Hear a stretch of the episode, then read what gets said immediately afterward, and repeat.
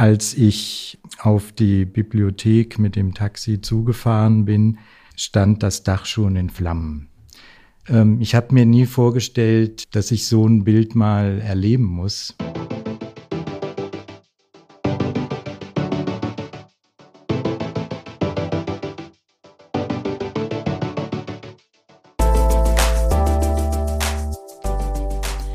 Hallo und herzlich willkommen zum Restauratoren-O-Ton, dem Podcast des Deutschen Restauratorenverbandes. Mein Name ist Gudrun von Schönebeck. Für diese Folge bin ich in Weimar gewesen und habe mich mit den Folgen einer großen Katastrophe, die hier passiert ist, beschäftigt. Ort des Unglückes war die Bibliothek der Herzöge von Sachsen, Weimar und Eisenach. Sie wurde 1691 gegründet und ihr bekanntester Bibliothekar war mit Sicherheit Johann Wolfgang von Goethe, der die Bibliothek 35 Jahre lang bis zu seinem Tod 1832 leitete. Die Bibliothek prägte die Weimarer Klassik und heute gehört sie zum UNESCO-Welterbe. Benannt ist sie nach der Herzogin Anna Amalia, und wenn man heute im wunderschönen Rokokosaal steht, erinnert kaum noch etwas an den Brand, der am 2. September 2004 im Dachgeschoss der Bibliothek wütete und in den wertvollen Beständen großes Unheil anrichtete. Längst ist die Bibliothek, die heute einen Bestand von etwa eine Million Bänden hat, für Besucher und Forschende wieder geöffnet.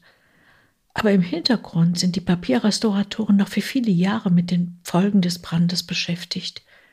Wie ging es nach dem Unglück weiter und wie ist die Situation für die Restauratoren heute, 18 Jahre später? Um hierüber mehr zu erfahren, fahre ich nach Weimar-Liegefeld und treffe dort Dr. Jürgen Weber.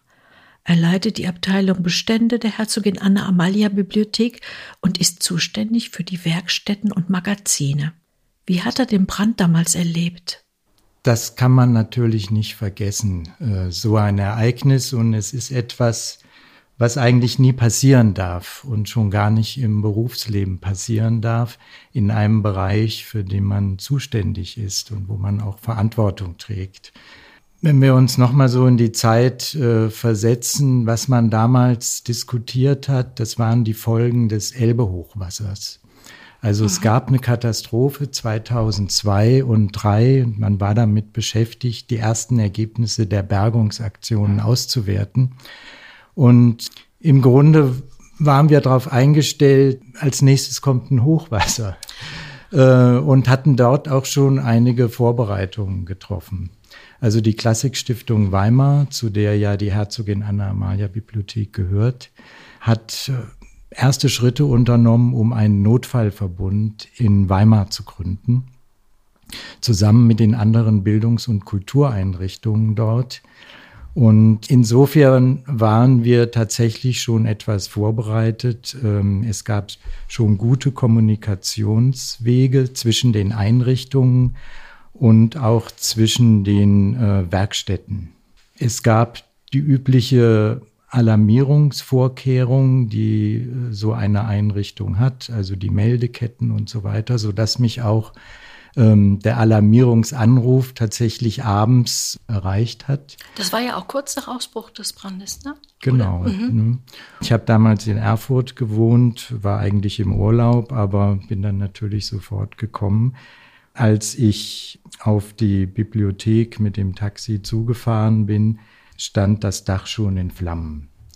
Ähm, ich habe mir nie vorgestellt, dass ich so ein Bild mal erleben muss. Mhm. Und es ist eigentlich das Undenkbare. Aber es setzt dann etwas ein, ja, sie kommen dann in einen Rhythmus oder sie, eine Art Routine entwickelt sich, wie sie mit diesen ähm, ersten Schrecksekunden dann umgehen. Die Bergung war schon im Gange. Das heißt, ähm, es haben, hat eigenes Personal aus der Bibliothek, aber auch Besucher, Leute von, von der Straße ähm, haben eine Menschenkette gebildet und die Bücher noch aus dem Rokokosaal geborgen. Das war noch möglich in den ersten Minuten. Danach hatten wir das Glück, dass wir das gerade fertiggestellte Tiefmagazin nutzen konnten in unmittelbarer Nähe. Also dort waren schon erste Rollregalanlagen aufgebaut und wir haben dort provisorische Tische aufgebaut und waren dann in der Lage, ähm, die Bergung äh, Stück für Stück dort vorzubereiten. Ne? Also die Bücher wurden heruntergebracht, schon im nassen Zustand, denn die Feuerwehr hat ja gelöscht. Ähm, es gab auch schon erste Brandschäden, die man sehen konnte. Und wir haben gewusst aus dem Hochwasser, dass man die Bücher nicht einfach zusammenlegen kann und dann schnell möglichst einfrieren sollte, sondern sie müssen einzeln verpackt werden. Am besten in Folie, in Frischhaltefolie hatten wir dann zur Verfügung. Dann kann die nächste Erstversorgung weiter eingeleitet werden, die dann nicht mehr vor Ort stattfand. Das klingt gar nicht so chaotisch oder so, sondern sehr äh, mit Vorbedacht. War das tatsächlich so? Ja, wir waren nicht wirklich äh, auf Brand und, und diese Situation vorbereitet. Das war eben nicht denkbar oder durfte auch nicht eintreten. Aber wir waren für Katastrophenfälle sensibilisiert, sodass man muss, wusste, wir brauchen bestimmte Materialien, mit denen man äh, Bücher zum Beispiel dann äh, verpacken kann. Oder man wusste auch, okay, wir müssen im nächsten Schritt müssen die Bücher dann gereinigt werden, dann in Form gebracht werden, dann werden sie tiefgefroren, dann kommen sie äh, in die Gefriertrocknung. Mhm. Solche Schritte waren schon bekannt, das hatte man äh, von dem Elbhochwasser gelernt, dass das notwendig ist. Wir haben an dem Punkt mit dem Zentrum für Bucherhaltung in Leipzig zusammengearbeitet und äh, hatten den ersten Transport von einigen Tonnen äh, verpackter Bücher schon in der Nacht auf dem Weg äh, nach Leipzig geschickt. Ja. Die waren ähm, auch in der Lage, da schnell entsprechend äh, ihr Personal aufzustocken. Also ich glaube, das ging damals um 50 Personen, die schnell mhm. dazukommen mussten, damit die großen Mengen, die zu erwarten waren, dort verarbeitet werden konnten. Wir haben insgesamt 118.000 beschädigte Bücher nach Leipzig geschickt. Mhm. Wie lange hat die Bergung insgesamt gedauert? Mhm. Da gab es mehrere Phasen. Ähm, in der ersten Phase, das waren zwei bis drei Tage. Es gab dann in der Brandnacht natürlich auch äh, mehrere Stunden, in denen wir das Haus nicht betreten durften, mhm.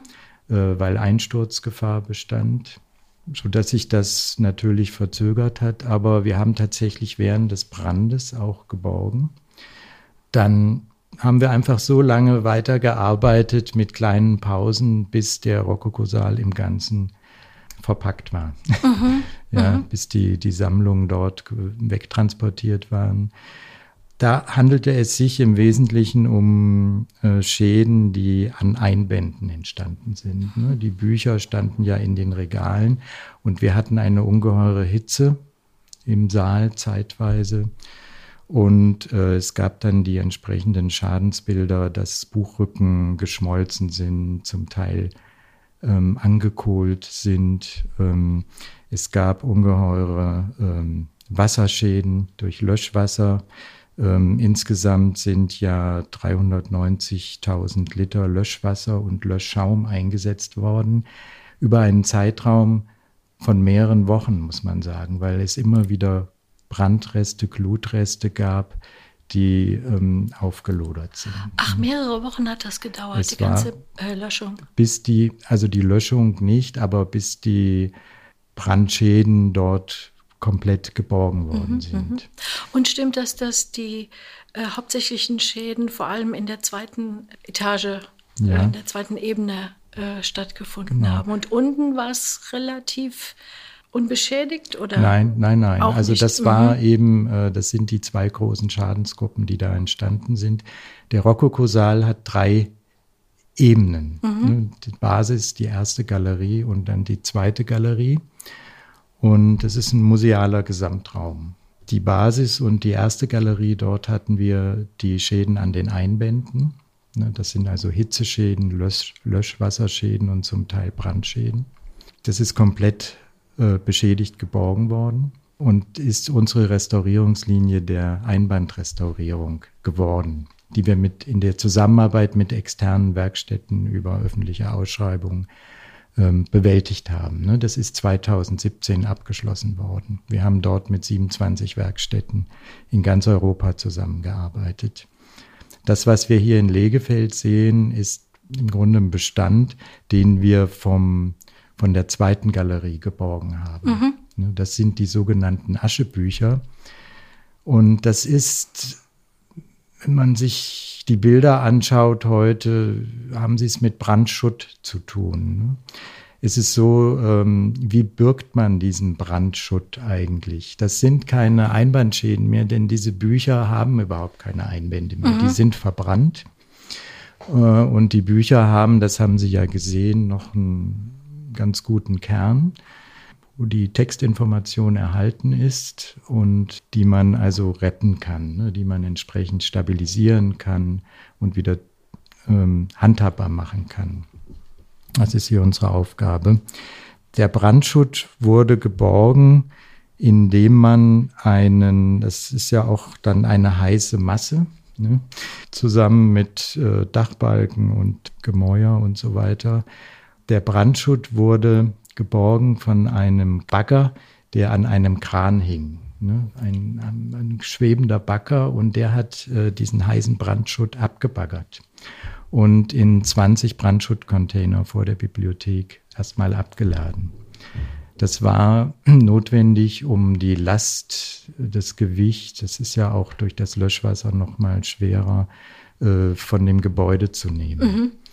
Aber sie, was heißt das für die Bücher? Ne? Das, ähm, wir haben da gar nicht geglaubt, dass man da noch was retten kann, bis wir dann erste Proben gemacht haben. Was ist da eigentlich abgebaggert worden?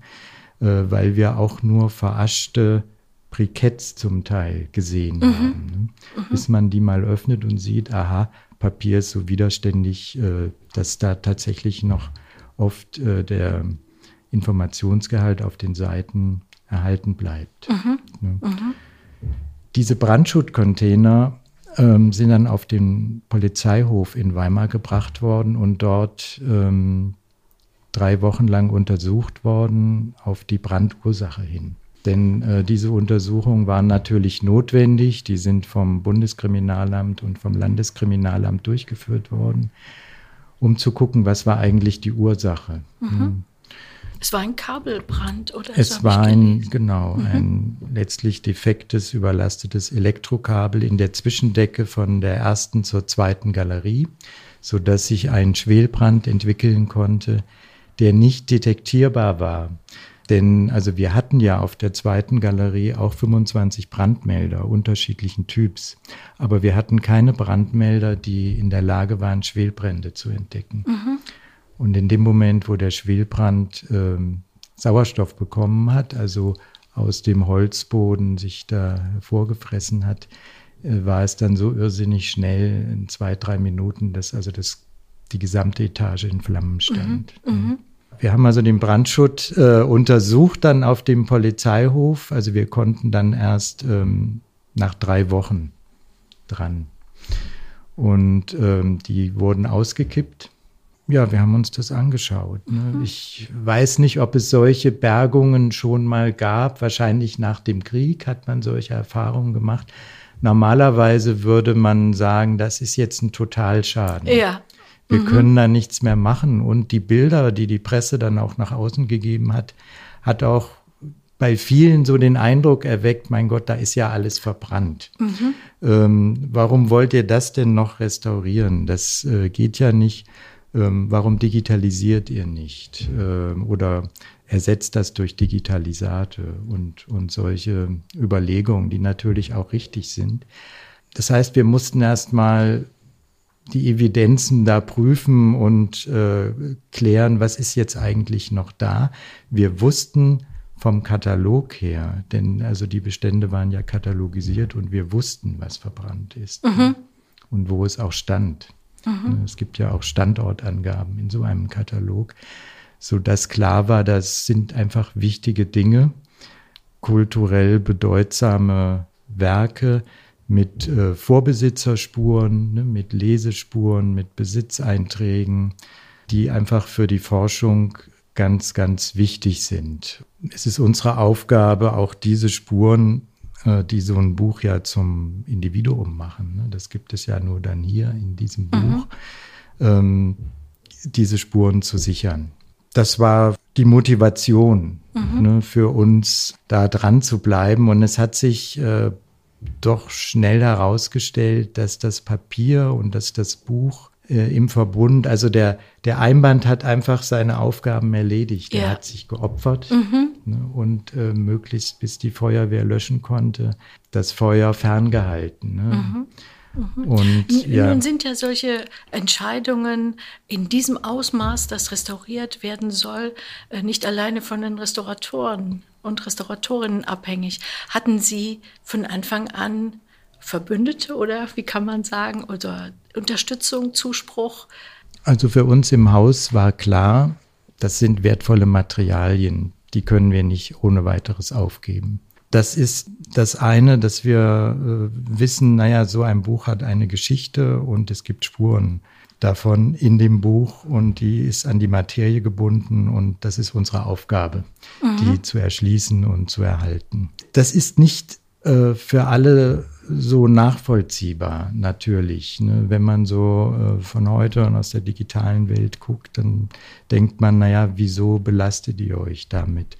Äh, warum ähm, macht ihr nicht einfach nur Digitalisate oder verfilmt? Ähm, zum Teil gab es Digitalisate und Mikrofilme, aber eben nicht vom kompletten Bestand. Ne? Mhm.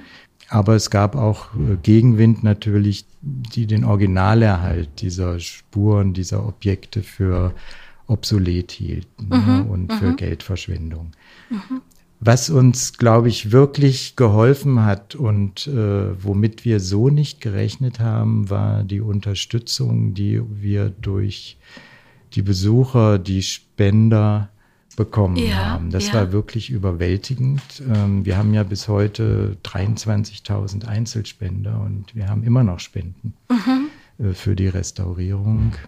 Das kam wirklich unerwartet. Offenbar ist es auch gelungen, das Unternehmen, was wir vorhatten, so entsprechend zu kommunizieren, dass es äh, ja, verstanden werden mhm, konnte. Mhm. Und wir haben natürlich äh, ein, ein, eine Zeit, also wenn man sagt, also das sind die Bestände, in denen Goethe, Schiller, Wieland und Herder gelesen haben. Das sind die Bücher, die die ausgeliehen haben, wo sie vielleicht noch was reingeschrieben haben das lässt sich schon noch ganz gut vermitteln. Vermitteln, genau, ne? ja. Das, ja. Äh, da finden wir auch eine Basis und es leuchtet ein, dass das wichtig ist. Mhm, ne? mhm. Das ist einfach der Vorteil des Standortes und auch das, was letztlich unsere Existenzberechtigung mit, aus, mhm. mit ausmacht. Ne? Mhm.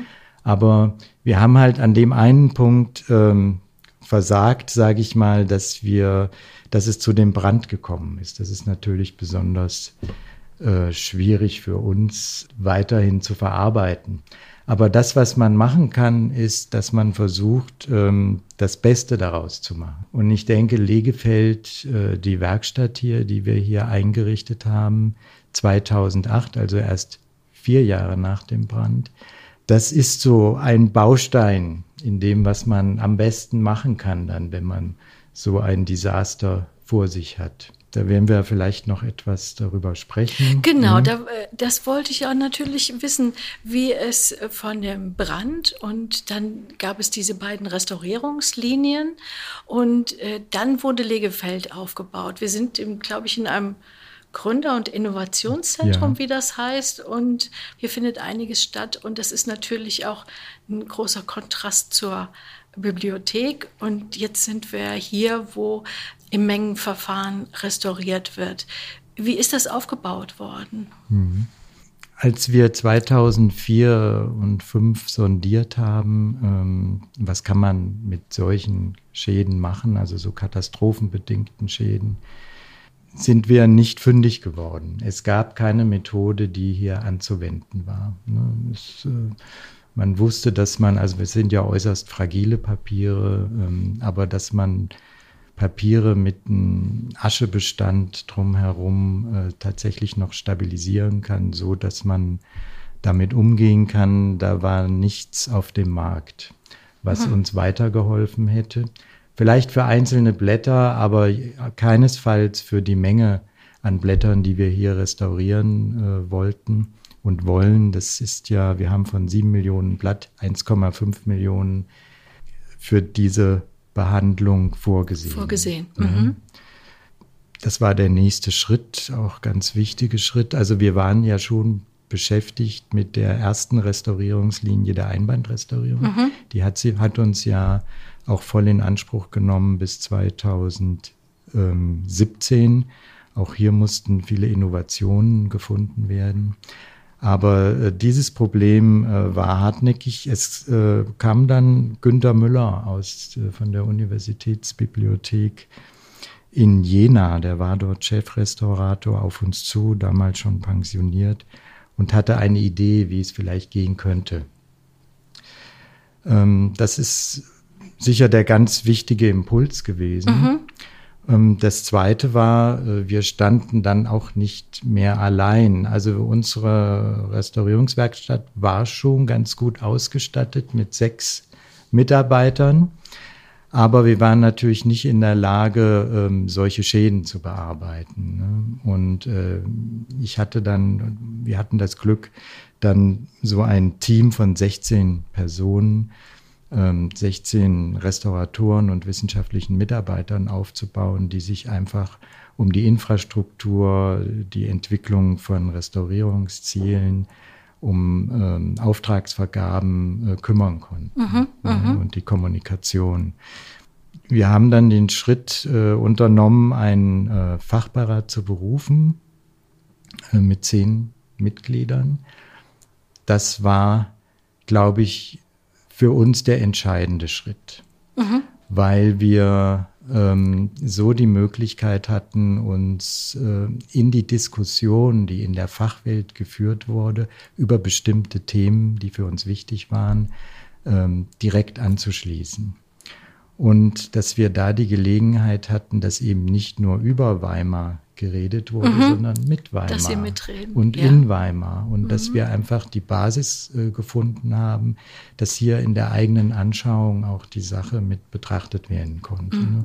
Und durch Praktika und ähm, andere wichtige, durch Expertisen, äh, durch Kontakte in die Fachwelt weiter hinein, aber auch durch Publikationen sind wir sehr gestärkt worden. Mhm, mh. Ganz wichtig für uns war, das gehört eben dazu, dass man Transparenz herstellen muss. Mhm. Und auch darüber, was man nicht kann und was man nicht erledigen kann. Mhm.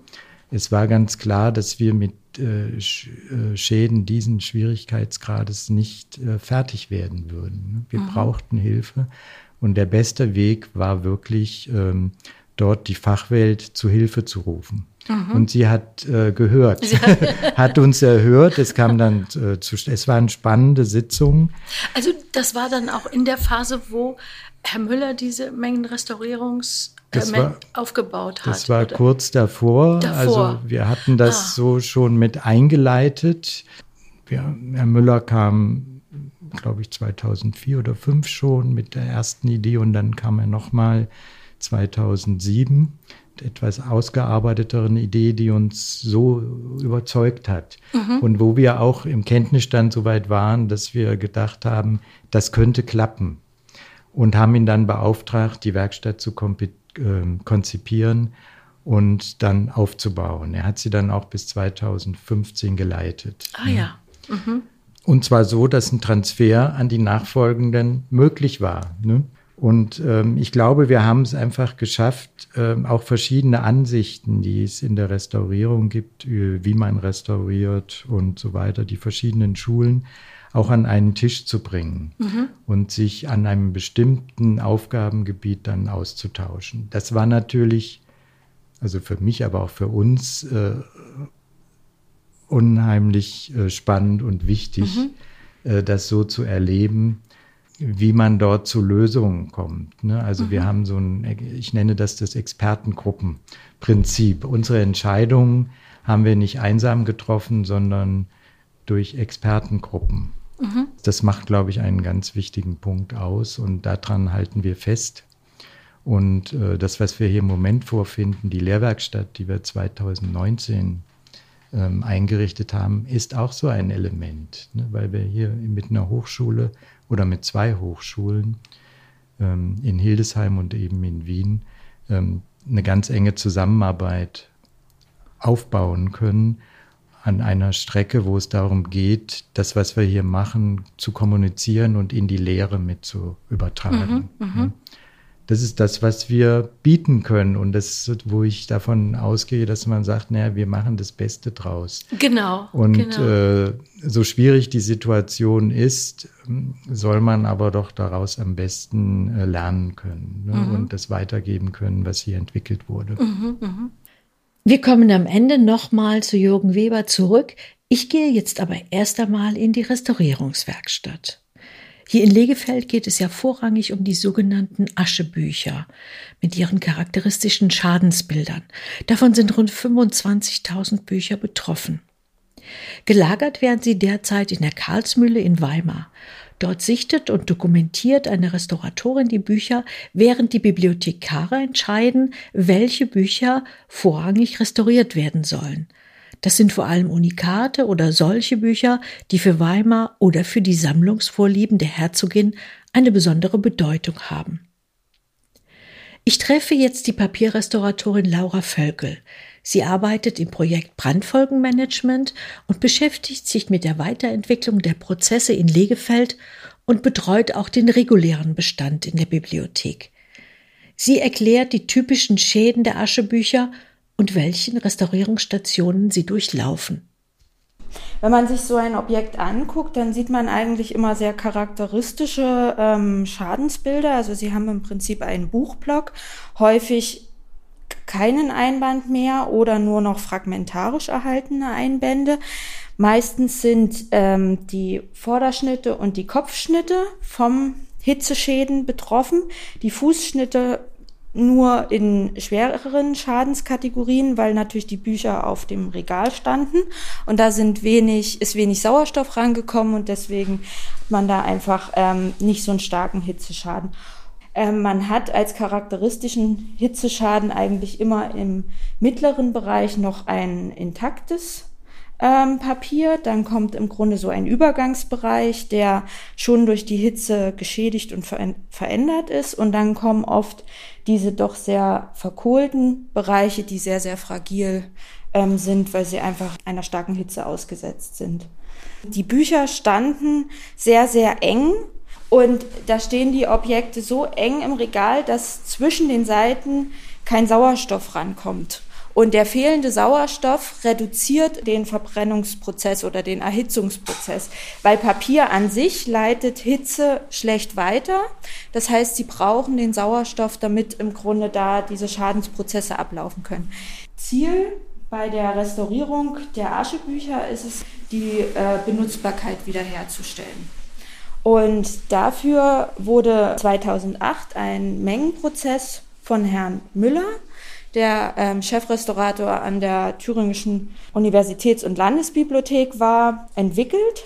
Und in dem Prozess werden die Blätter gereinigt, angefasert, überfließt und im Anschluss werden wieder Lagen gebildet und aus den Lagen wird dann ein Konservierungseinband hergestellt. Das ist ein völlig neuer Prozess gewesen, der so in dieser Form und vor allem auch in dieser Menge so standardisiert vorher noch nicht angewendet wurde. In diesem standardisierten Verfahren werden zunächst die Blätter des Buches vereinzelt und zwischen Lagen von Fliesen in eine sogenannte Kompressionskassette eingelegt.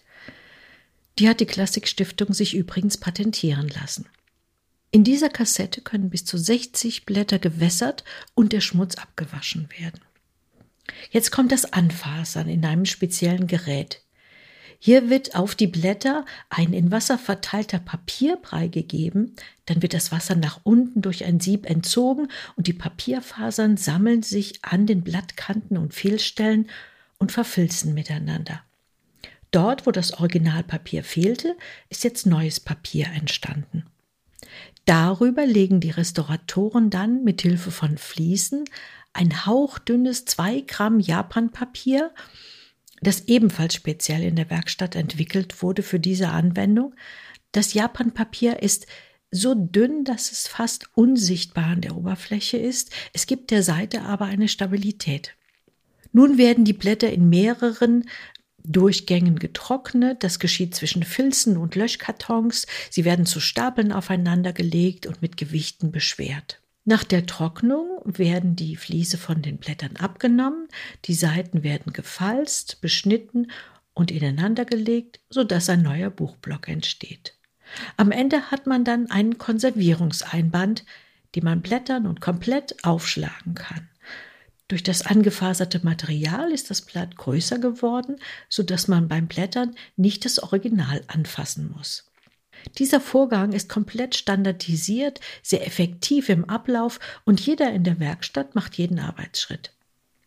Dazu gehören auch regelmäßig Studierende der HAWK Hildesheim und jetzt treffe ich Professorin Ulrike Hähner. Sie leitet die Studienrichtung Konservierung und Restaurierung von Schriftgut, Buch und Grafik an der HAWK. Ulrike Henner erzählt, wie die ganz besondere Zusammenarbeit zwischen der Hochschule und der Werkstatt in Legefeld zustande kam.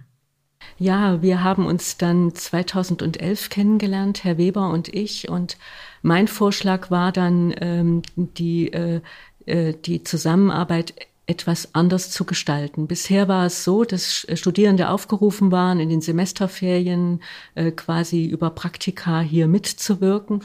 Und ähm, wir beide haben dann äh, uns überlegt, gemeinsam direkt äh, Module zu veranstalten, also uns direkt Zielstellungen zu setzen. Und es gab damals noch einen Bestand, äh, für den es keine ähm, kein Restaurierungskonzept gab, und das waren die äh, Gewebeeinbände. Also ähm, das, was äh, ähm, für mich wirklich sehr interessant war, war die Objektgruppenbildung der Anna-Amalia-Bibliothek, nämlich dass man ähm, diese Objektgruppenbildung anhand der Einbände vorgenommen hat. Mhm. Und das ist schon mal so ein erster Punkt, dass ich standardisieren kann. Die äh, Bucheinbände waren ja äußerlich geschädigt. Das Buch ist ja eine ganz wunderbare Konstruktion. In dem Moment, wo es geschlossen ist, äh, hält es die Papierseiten zusammen, ist kein Sauerstoff zwischen den Seiten und schützt das Buch. Und das haben wir hier auch gesehen. Die Bücher standen in den Regalen, beschwerten sich gegenseitig und dadurch haben wir natürlich ganz, ganz charakteristische Schäden an den Buchrücken und damit an den Einbandmaterialien. Mhm. Und das so zu äh, kategorisieren, fand ich genial. Und in dem Zusammenhang haben wir uns dann den letzten äh, Bestand, der noch kein Konzept hatte, nämlich die Gewebeeinbände. Die Hierarchie war, wenn ich mich richtig erinnere, Papiereinbände, Ledereinbände, Pergamenteinbände und zuletzt die Gewebeeinbände. Mhm. Und das hat mich halt besonders fasziniert. Und dann haben wir mit einer Studierendengruppe hier, damals noch in der Karlsmühle im Ausweichmagazin, eine Zustandserfassung äh, durchgenommen. Wir hatten dann einen Überblick über die Veränderungen, die durch diese gravierenden Einwirkungen Hitze und Löschwasser passiert sind und konnten dann auch gemeinsam ein Projekt bei der Koordinierungsstelle zur Erhaltung des schriftlichen Kulturguts anmelden durchführen mhm. und darüber berichten. Und das war so der Beginn. Das war der Beginn. Und inzwischen haben Sie auch ein standardisiertes Verfahren, wenn man so will, aufgebaut, äh, was zwischen Lehre, Forschung und praktischer Anwendung, was alles zusammenbringt. Wie sieht das aus? Ja, also Hochschule für angewandte Wissenschaft und Kunst. Das heißt ja, ich betreibe angewandte Wissenschaft. Das heißt, die Praxis hat einen ganz hohen mhm. Stellenwert. Und äh, die Praxis an der Hochschule sieht so aus, dass sie natürlich an Originalen erfolgt, aber es sind eben Einzelstücke. Äh, und äh, vieles ist da natürlich auch etwas modellhaft, sage ich. Gerade was so Techniken sind, die ich erlerne, das äh, ist letztendlich das wird geübt, aber es ist letztendlich auch immer wieder unterbrochen, weil man zu anderen Vorlesungen gehen muss mhm. oder andere Projektwochen hat. Denn gerade das Spektrum, was wir in der Lehre leisten müssen bei dem Gebiet der Konservierung und Restaurierung, ist eben groß. Mhm. Und ähm, die Koppelung von Theorie und Praxis bedeutet natürlich, ich lehre bestimmte Aspekte in der Theorie und setze sie dann in der Praxis um. Und in dem Moment, wo ich einen standardisierten praktischen Prozess habe, der immer gleich abläuft, weiß ich natürlich in Hildesheim, das und das werden sie tun, auf die und die Sachverhalte muss ich sie vorbereiten genau. in Vorlesungen. Und das Wunderbare hier ist, ja, es sind die klassischen Tätigkeiten der Papierrestaurierung. Es ist das Auswaschen von löslichen Abbauprodukten, es ist das Überfließen von Papieren, es ist das Anfasern. Also es sind Tätigkeiten, die man als Student einfach können muss, in denen man auch eine Routine benötigt, ja, um auch andere Tätigkeiten sorgfältig ausführen zu können. Das heißt, ich muss es üben, ich muss es immer wieder tun. Ähm, und das genau versuchen wir hier mit den Studierenden zu machen. Habe ich das richtig verstanden, dass jeder Studierende äh, der Grafikbuchrestaurierung sowohl im Bachelorstudium hier ein Praktikum macht, als auch dann im Masterstudium? Ja. ja. Also ähm, das ist im Bachelorstudium im vierten Semester. Dem vorgeschaltet ist eine Vorlesungsreihe zur Nassbehandlung und Stabilisierung. Ähm, wir gehen auch auf diesen Prozess hier ein und dann gehen die Studierenden zwei Wochen äh, hier in die Praxis und äh, versuchen, die Theorie auch anzuwenden und bekommen über die Praxis auch eine Rückkopplung äh, zur Theorie. Mhm. Und ähm, im Masterstudiengang ähm, habe ich ein meiner Bestandserhaltungsmanagement aufgebaut, der impliziert Mengenbehandlung und auch Prozessentwicklung. Mhm. Und Können Sie gerade noch sagen, was meiner bedeutet? Das ist eigentlich das klassische Nebenfach. Ah, ja. Ähm, in diesem Zusammenhang gucken wir uns andere schwere Schadensfälle an und überlegen, wie wir diesen Prozess übertragen können. Gibt es Rückmeldungen von Studierenden, äh, wenn sie hier waren? Ja, wir machen ja auch, äh, wir versuchen ja auch schon zu erfahren ähm, über eine ähm, Evaluation, über mhm. einen Fragebogen, ähm, was ihnen äh, gefallen hat. Ähm, das ist im Bachelorstudiengang immer noch so ein bisschen zurückhaltender.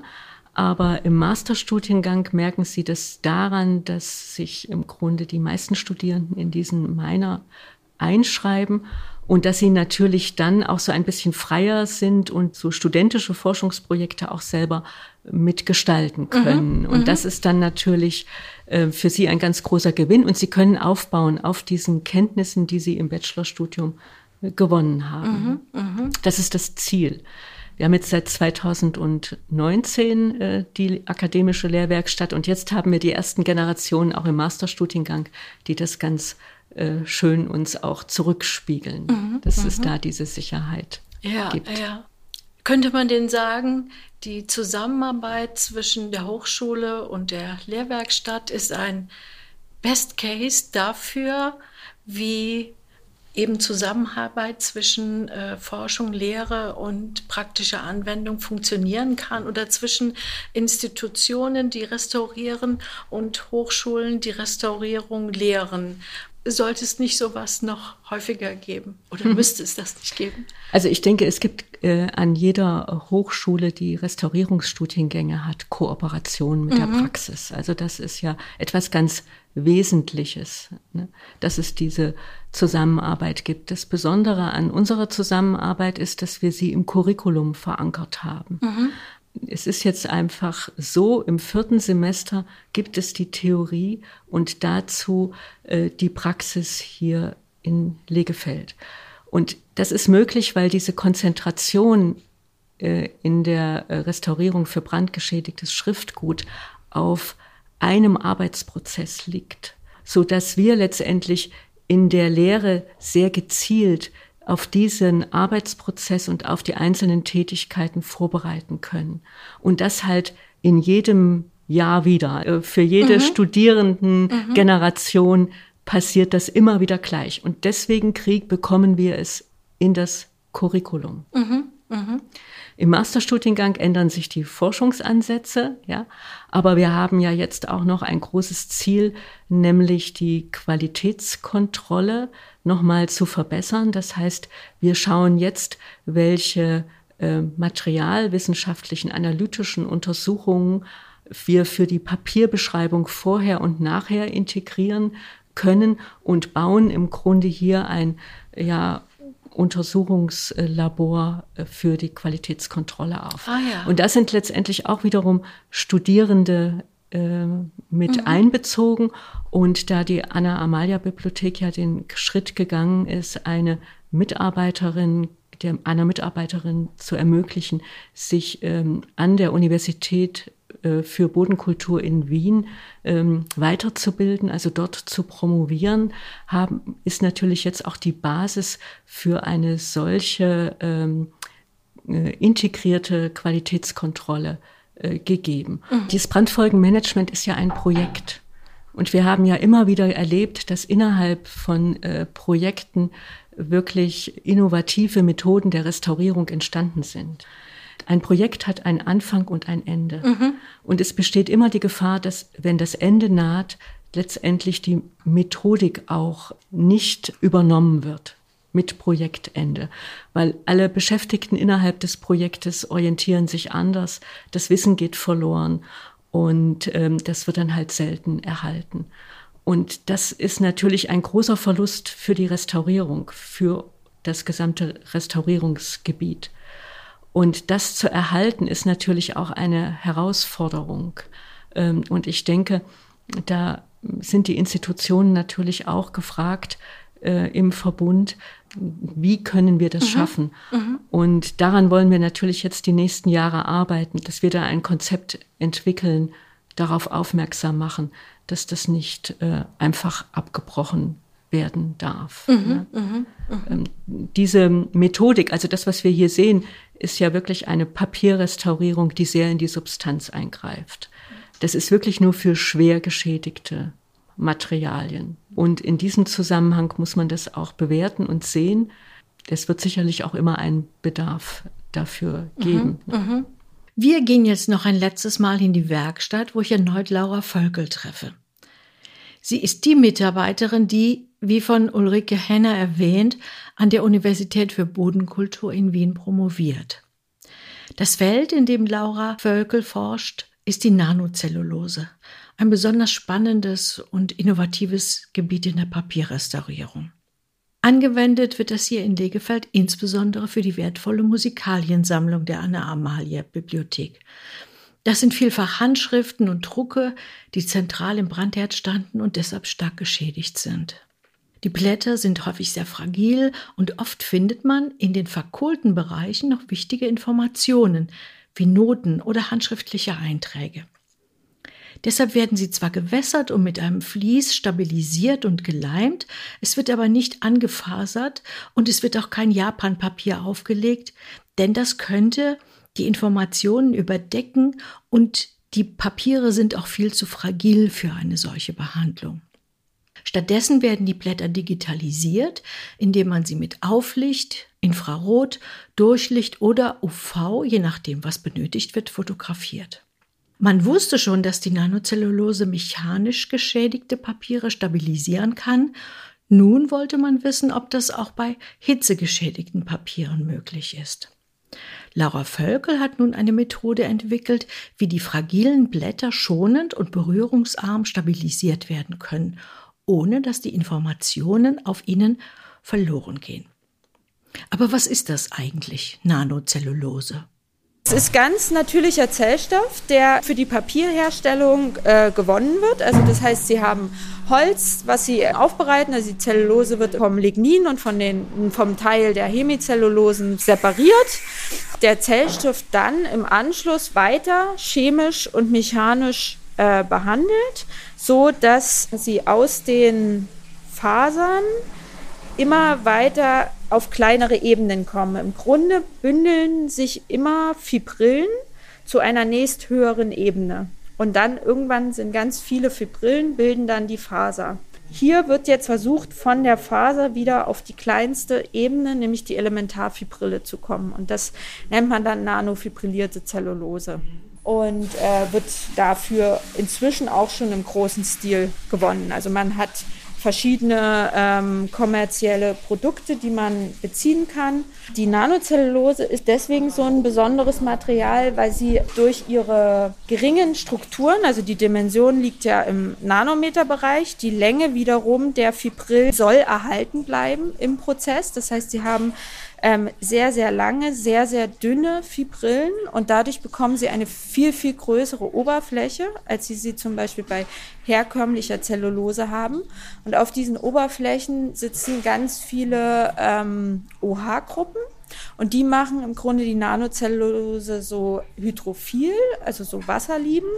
Und auf der anderen Seite aber auch ähm, erzeugen die die Möglichkeit, dass sie sich gut miteinander und auch mit anderen Stoffen verbinden kann. Ist eine ganz wichtige Voraussetzung dafür, dass wir auf der Papieroberfläche einen stabilisierenden Film bilden können, weil ähm, die Nanozellulose sich zum einen eben mit sich selber verbindet, dadurch eben wie so eine Art Film oder Schicht bildet, aber auf der anderen Seite eben auch in der Lage ist, mit der Zellulose des Papiers, die ja auch die OH-Gruppen hat, zu reagieren und sich da miteinander zu verbinden.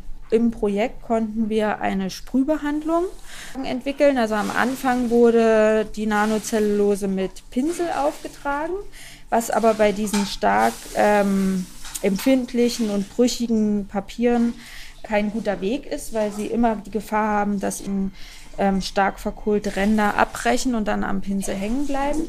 Und deswegen haben wir uns nach anderen Möglichkeiten umgeschaut und haben ähm, eine Sprühbehandlung ähm, entwickeln können, die jetzt äh, im nächsten Schritt eben auch wirklich für eine Behandlung von mehreren Objekten an einem Tag weiterentwickelt werden soll.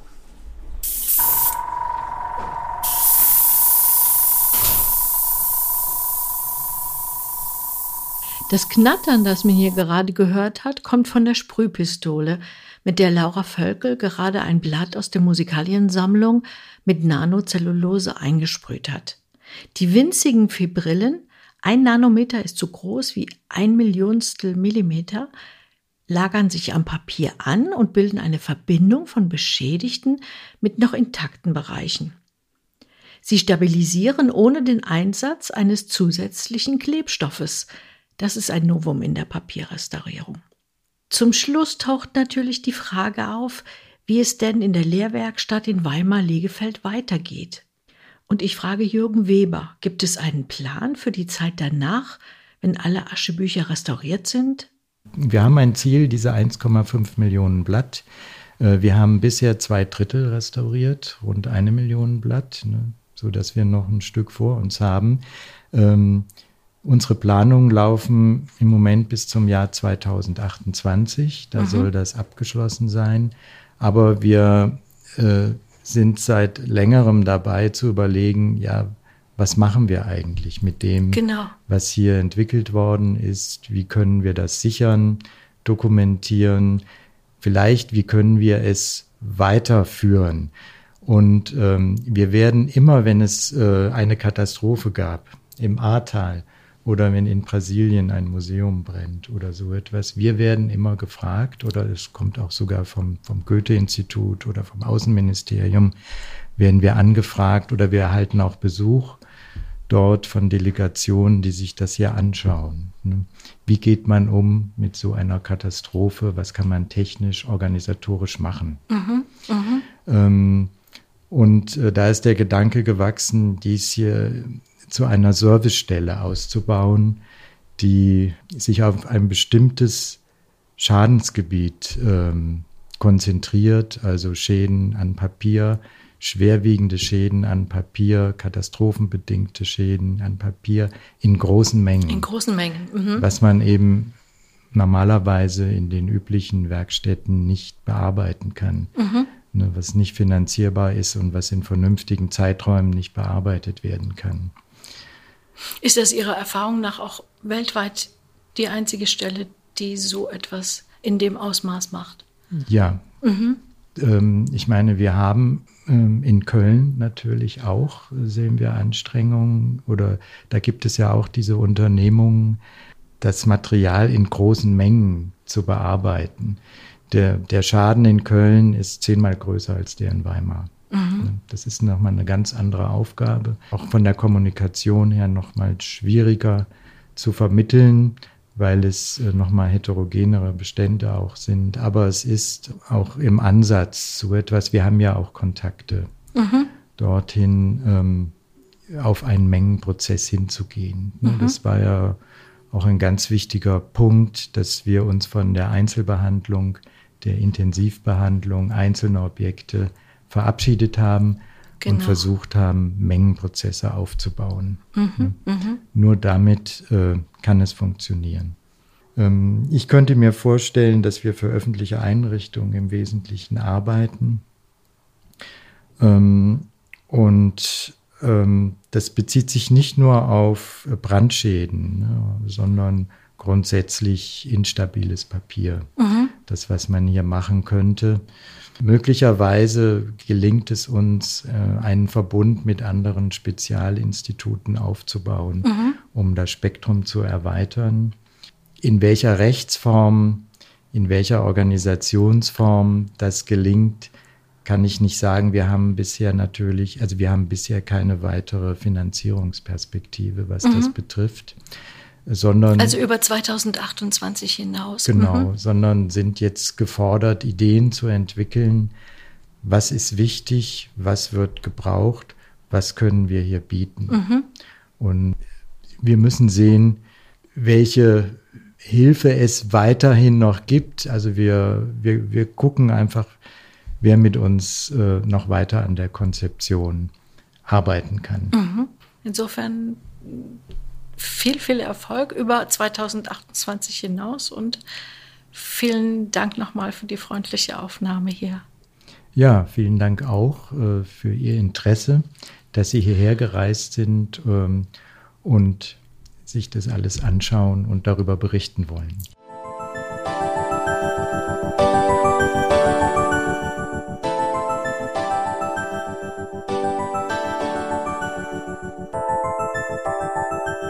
Ich bedanke mich bei allen, die mitgewirkt haben und natürlich auch bei den Mitarbeiterinnen und Studierenden, die mir in der Lehrwerkstatt alles gezeigt und erklärt haben. Ein Besuch in Weimar kann ich nur empfehlen. Natürlich in der Anna-Amalia-Bibliothek, aber auch im Wohnhaus und an meinem Lieblingsort, dem Gartenhaus von Goethe, lohnt sich unbedingt der Besuch. Einen kleinen Tipp habe ich noch. Das ist die App Weimar Plus der Klassikstiftung. Die lädt man sich aufs Smartphone und kann dann an verschiedenen Orten der Innenstadt spannende Audiotouren abspielen. Außerdem, ganz wichtig für diese Podcast-Folge, schaut in unseren Restauratorenblog. Da habe ich Fotos aus Weimar und Legefeld hochgeladen. Tschüss, bis zum nächsten Mal im Restauratoren-O-Ton.